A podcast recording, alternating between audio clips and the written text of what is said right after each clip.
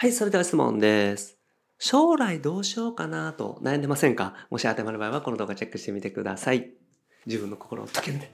フリーランスウェブデザイナーの糸永宏樹です。今回のテーマは、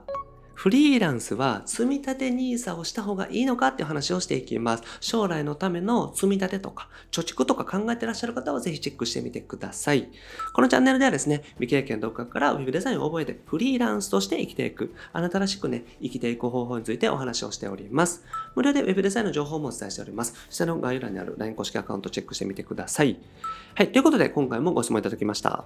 広大さんですね。毎月給料の中から3万円を積み立てています。そうすると勉強にかけられるお金が残りません。このままで良いでしょうかということでね、ご相談いただきました。まあ、最近ですね、積み立てとか、まあ、2000万円問題とかね、いろいろあってですね、積み立て NISA やってらっしゃるとか、まあ、NISA とかですね、あと単純に貯金してるとか、生命保険をかけてるとか、いろいろあると思います。でそういった中でですね、フリーランスを目指す方っていうのは、どういうふうにしていったらいいのかなっていうね、ご相談ってよくいただくんですよね。なので今回は、フリーランスは積み立て NISA をしておいた方がいいのかっていう話をしていきます。はい。で、まずね、一応積み立て NISA というものについてお話ししたいんですけど、まあ、将来の投資ですよね。まあ、積み立てってですね、将来年金が足りなくなるかもしれないので、積み立てておきましょうみたいな形でですね、まあ、ある程度情報として入ってくる人がね、多いんじゃないかなと思います。YouTube でもですね、まあ、最近だと FIRE とかって言ってですね、投資から得たまあ、利益でですね、生活できるようにする、まあ、リタイア生活、セミリタイア生活を目指していきましょうみたいな流れがね、多いんじゃないかなと思います。なので、まあ、そういったところもあってですね、積み立て NISA とか、あと NISA とかですね、そういった形で投資信託とか、まあ、海外のね、株式を買ったりとかね、していこうと思ってらっしゃる方も多いんじゃないかなと思います。まあそういった形で、まあ投資ってことですよね。将来年金が足りなくなるとか、まああと将来、その投資のね、利益で収入を得ていくためにできるものっていうのが、まあ積立 NISA というものですね。で、年間40万円まで非課税なんですよね。なので、まあ月3万円とか、それぐらいまでだったらですね、非課税で全く確定申告とかね、する必要もないというところになります。なので、まあ国がね、推奨してくれてるっていうところなんですよね。で、20年間積み立てができるので、今からですね、初めて将来のために20年間積み立てておいてですね、で、将来、そこからの利益とか、あとはそれ自体を取り崩していくとかっていう形でですね、まあ将来に向けて投資をして少しずつ増やしながら貯金をしていくみたいな形のイメージですね。まあ個人年金みたいなものってありますけれども、そういったイメージをね、持っておいていただくといいんじゃないかなと思います。まあ、僕自身もね、専門家じゃないので、いろいろ勉強したんですけども、まあ大体こういう形でね、まあ将来のための投資、それを割と手堅い投資でですね、お金を増やしていこうみたいなのがですね、積み立て NISA かなと思います。で、積み立ては必要なのかっていうところなんですけども、会社員だったらね、ありだと思います。というか、会社員だとですね、やっておいた方がいいんじゃないかなと思うんですよね。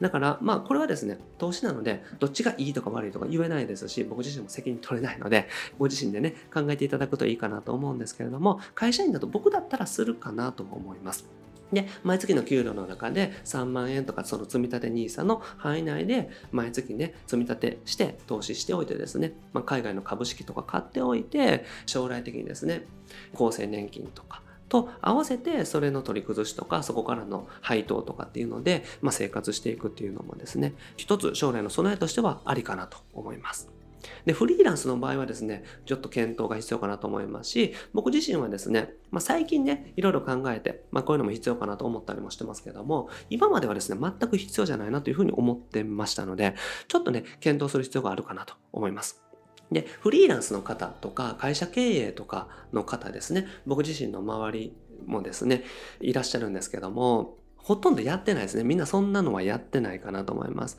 まあ、小規模企業共済とかですね、そういったもの、積み立てとかね、っていうのはあってやってる人もいるんですけども、まあ、あんまりですね、やってない人が多いかなというのは思います。で、まあ、そのあたりの理由をお話したいんですけども、まあ、やれない理由なんですけど、自己投資をね、優先するっていう方が多いです。なので、僕とかもそうなんですけども、毎月毎月積み立てとかするよりもですねその金額を自分の学びに使っていく。例えば本を買うとかセミナーに出るとかですね。あとはコンサルティングを受けるとか。っていう形でですね自分のレベルアップに優先させていくっていうのがね多いかなと思いますし会社経営してらっしゃる方とかその自分自身をね売りにしてるような人っていうのはそういった方がね多いんじゃないかなと思います。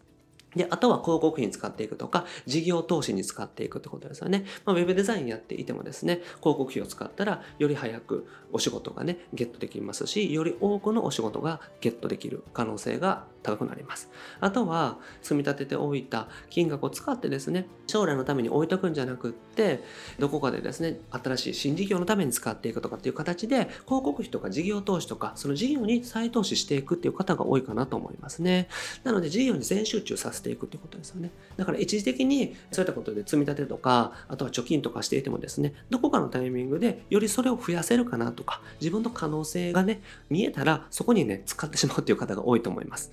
という形で、リターンがね、やっぱり大きいんですよね。僕自身もずっとですね、あんまり貯金とかせずに、自分自身のためにですね、自分の勉強とかレベルアップのためにお金を使ってきて、今も使ってるんですけども、やっぱりですね、自分が成長すれば、より多くのことが提供できるようになりますし、より価値の高いことがお届けできますし、その分リターンが大きくなるっていうことなんですよね。だから売り上が上がるってことなんですよ。だから、まあ、事業投資もそうなんですけれども、広告費として使ったら、広告費以上のお金が返ってくる可能性ががあるし、それが返ってくると分かったら、広告費としてずっと使っていった方がですね、積み立てとか、するよりもリターンが大きくなるっていうのがあります。まあもちろんね、ゼロになる可能性もあるんですけれども、やっぱりですね、事業に集中させているっていう方が多いんじゃないかなと思います。ですから、まあ、これはどっちがいいとかっていうことじゃなくて考え方にもよりますし、まあ、毎月ですね、積み立てをしながらやっていってもいいと思うんですけれども、フリーランスとしてとか、会社経営とか、将来自分の売り上げを伸ばしていこうという方は、自分自身であったりとか、やっぱり事業にね、投資をするっていう方が多いかなと思います。で、積み立てっていうのはね、すごくね、大事だと思います。なので、まあ、将来のね、リターン、どっちが大きいのかなとか、あとはリスクとかも考えてですね、自分自身で考えていくっていう風にしていただけたらと思います。まあ、僕自身の周りとか、僕自身に関しては、あんまり積み立てとかを考えずに事業への再投資、そして収入を増やしていくのと、まあ結果的にお金を増やしていくっていう風にね、やってらっしゃる方が多いかなと思います。はい。ということでまとめですね。会社員が積み立て NISA をするって、これはね、すごくいいんじゃないかなと思います。僕だったらやってるかなと思います。